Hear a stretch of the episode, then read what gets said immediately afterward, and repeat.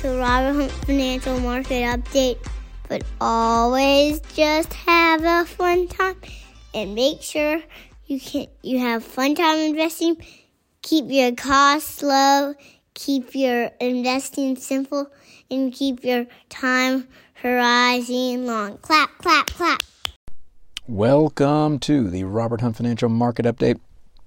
Thank you, Bobby, for that introduction. Wow, the message is going out loud and clear.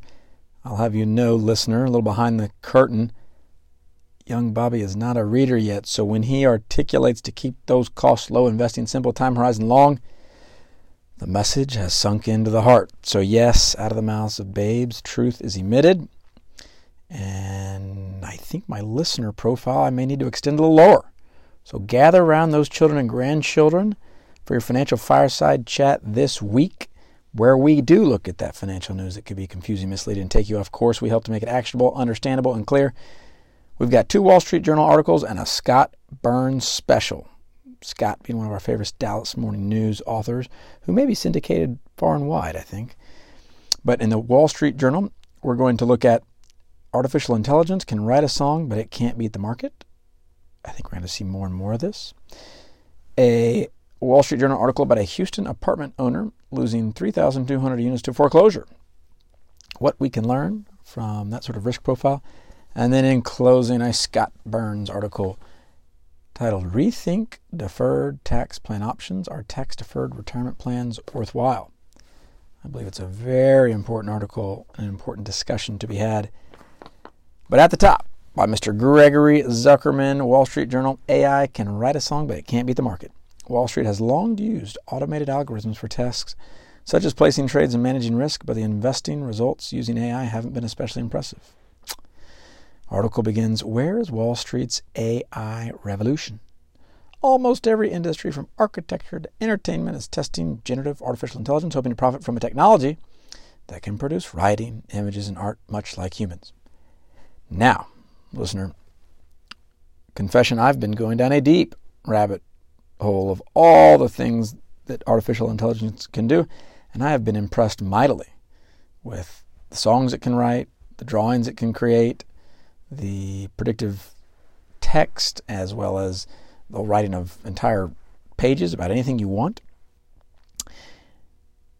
But I am, of course, suspicious of any human or robot that says they can consistently beat the market.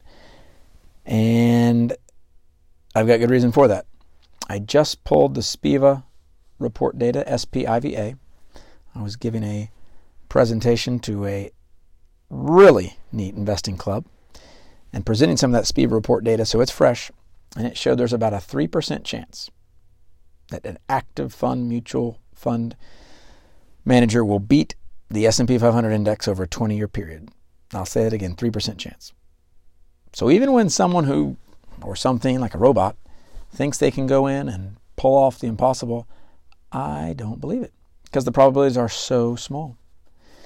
It also is illustrative of just how investing works. This article goes in and says all these various strategies these quants will do in terms of being able to process information and make bets on securities based on their earnings per share accelerating first or all these different data sources and what a lot of these articles forget is for every buyer, there's a seller. You are in a fixed environment with investing. It is a pool of people that is captive. For every buyer, there's a seller. And there aren't that many dumb investors. Now, you might chuckle and say, oh, but haven't you read the articles about these retail Robinhood investors and how you get, nah, there's not, there's not that much going on with them. You really can't do that much. So the edge that is purported with some of these AI strategies is that they somehow are going to be able to crunch data faster and make trades that are more accurate. And all the while, you've got to remind yourself when these promises are made, you're in a fixed investment environment. After fees, after taxes,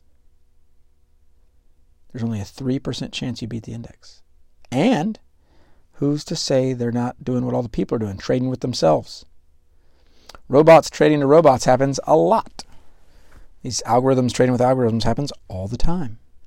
Well, who's to say your algorithm has a better investing strategy than the algorithm that's buying from you, so on and so forth. So, this article rightly highlights that, hey, this is pretty hard and a lot of people are going to try it.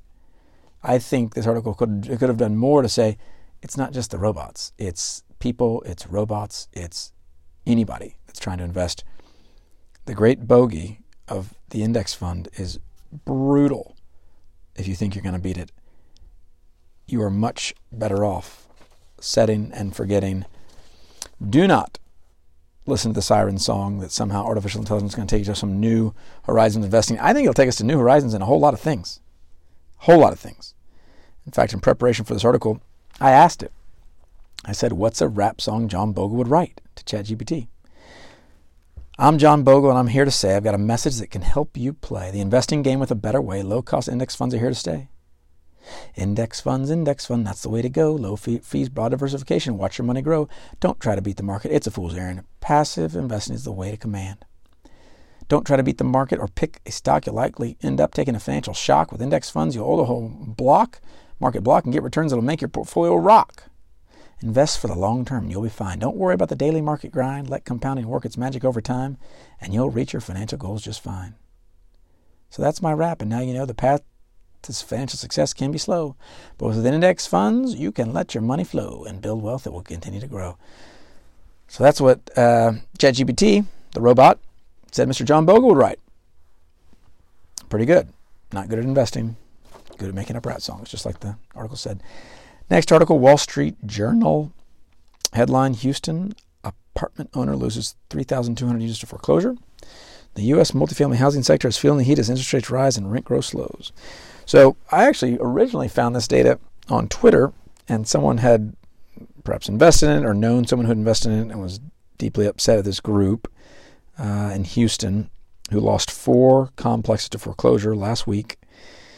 Applesway Investment Group, they borrowed $230 million to buy buildings uh, with more than 3,200 units. And this Arbor Realty Trust foreclosed on them. That's a publicly traded mortgage company. Applesway defaulted on the loans. What I did, because of the Robert Hunt Financial Market Update, we always go a step deeper than the competition at CNBC, Fox News Business, and others. I actually went to their website and watched some of their videos. I thought, you know, if you can raise that much money, I know they didn't invest well, but this thing must have been really, really promising and it looked pretty bad. I mean, it was a guy who did not speak with a lot of clarity. With um, his diction wasn't sound. His tech looked sloppy. It looked like he was kind of on a bad 1980s Star Wars hologram with a weird background. And he somehow raised a bunch of money. So the article says Applesway was a tip, was typical of commercial property investors who saw big profits in the prospect of acquiring moderately priced buildings and raising rents. Chief Executive Jay Gajavelli, who I watched for your sake, don't go watch, said in a video posted online that he could double his investors' money by sprucing up a lower income apartment complex located outside central Houston with a plan to raise rents and charge tenants extra fees for amenities. The property will go up down the road. Now, when I watched the video, what I saw was an appeal to our psychology. He said, Have you ever wanted just to be content with your money and have your money working for you instead of you working for your money?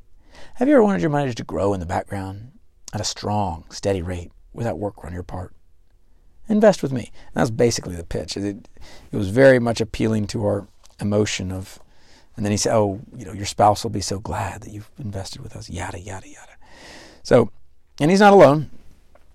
Um, some other large investment firms have had payment issues, the article says, with floating rate multifamily loans in recent months. Veritas, a San Fran private equity firm, defaulted on a $450 million loan backed by rent controlled apartment buildings.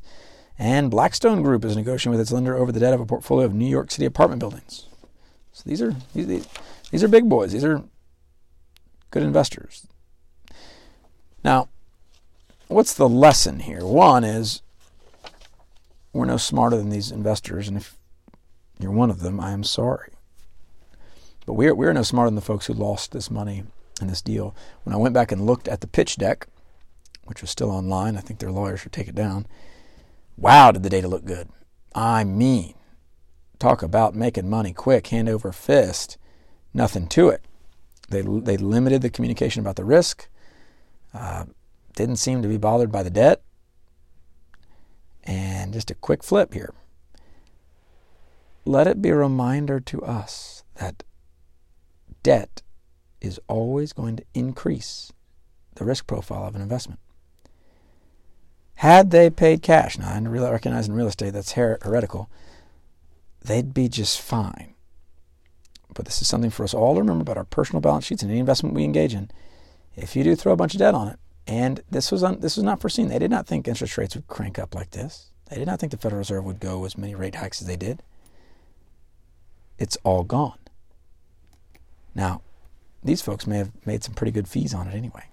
So you as an investor need to be willing to steer clear when you see these great promises and wonderful returns. And guess what? Index funds are not banging on your door advertising for you to invest in them. They are not. They're not showing you IRRs, levered IRRs, multiple investment capital. They're, not showing you these things. They're just saying uh, nothing. They're just an index fund. You just show up to no one, click a button, hope for the best. That's going to make it a little harder for you to invest in. You're, you're going to know you have to push through some of the marketing out there. But it's a reminder that these deals can be zero. Some of these private deals, syndicated a bunch of folks, borrowed money, it, it can be a zero. And let's avoid that. And then Scott Burns, one of our favorites, he says, rethink deferred tax plan options. Are tax deferred retirement plans worthwhile? Well, what's he talking about? He's talking about 401ks, 403bs, IRAs, Roth and regular and all those. And there are a lot of options. Now, he, he takes a contrarian approach here that I think merits our attention. So he says, but it's time to look this gift horse in the mouth. Now, some of you listeners may have an agrarian background. A gift horse, why do you look a gift horse in the mouth or not? Because the quality of the horse's teeth determine the health of the horse in many respects. So, what Mr. Burns is saying is that gift horse, let's go ahead and look at the teeth, even though that would be seen as rude. So, what we learn, according to Mr. Burns, is that an alarming proportion of plans benefit the financial services industry and the tax man. He goes on, we on the other hand might do better on our own, paying taxes as we go. How could this be possible? Well, he speaks to the benefits of low cost index funds, yay, and exchange traded funds and how tax efficient they are. I affirm both those. He goes on to say, it's easy to build a portfolio with an average cost of no more than 0.07%. So nothing really impacting us there. And he says there are really big expenses sometimes hidden in these 403b and 401k plans. And I agree. I agree. Now, I'll probably push back from Mr. Burns a little bit on some of the statements he's made. He he also goes on and says, "Hey, there's incredible waste in the 403b industry. Now, 403bs, for those who aren't familiar, they are typically provided by nonprofits or educational institutions. Again, 403b is just a paragraph in the tax code. Don't we love these names? Different from the 401k paragraph. And he says just how bad the 403b is. He gives this example. In 2019, your Texas legislature voted to end the 2.75% expense cap on 403b offerings to Texas teachers. Now fees can be higher. He is right. So he's saying these fees can be so bad that you would be better off not participating now. Here at the Robert Hunt Financial Market Update, we go the next step further, as I mentioned previously, further than CNBC, further than any other, further than any other group that goes far. We push back. And I actually went through and re- reviewed every single 403b participant in the Texas Teachers Fund, and I found some decent ones. I found some decent ones. So if you dig, and Vanguard's in there, but you got to dig. So if you dig, they're in there. But he's right. If your employer does not offer a plan that has low cost expenses and they don't offer any matching, there's a chance that you're better off doing it. Now, what Mr. Burns, I think, may miss a little of is human behavior and psychology. So, with human behavior and psychology, one of the things that I love about a 401k, a 403b, an IRA, in many respects, it's a forced savings account. You sign up for it and you let it go. I do think he's right, though, that in some instances, there are going to be folks who either don't have access to these products, and I say, no, not a problem, or whose employer plans are so bad. There's no matching, it's all high fee stuff, and you look at it, it's only a 401k, or you just say, you know, I can do better on my own. I think there are going to be unique circumstances where that's the case. But in most instances, I believe the psychological benefit of having a forced savings account with a 401k or 403b where it comes out of your paycheck is going to dwarf whatever savings you might incur going your own way into a brokerage account and just buying a low cost ETF. He does bring up the, a good point, though, that it is not for certain.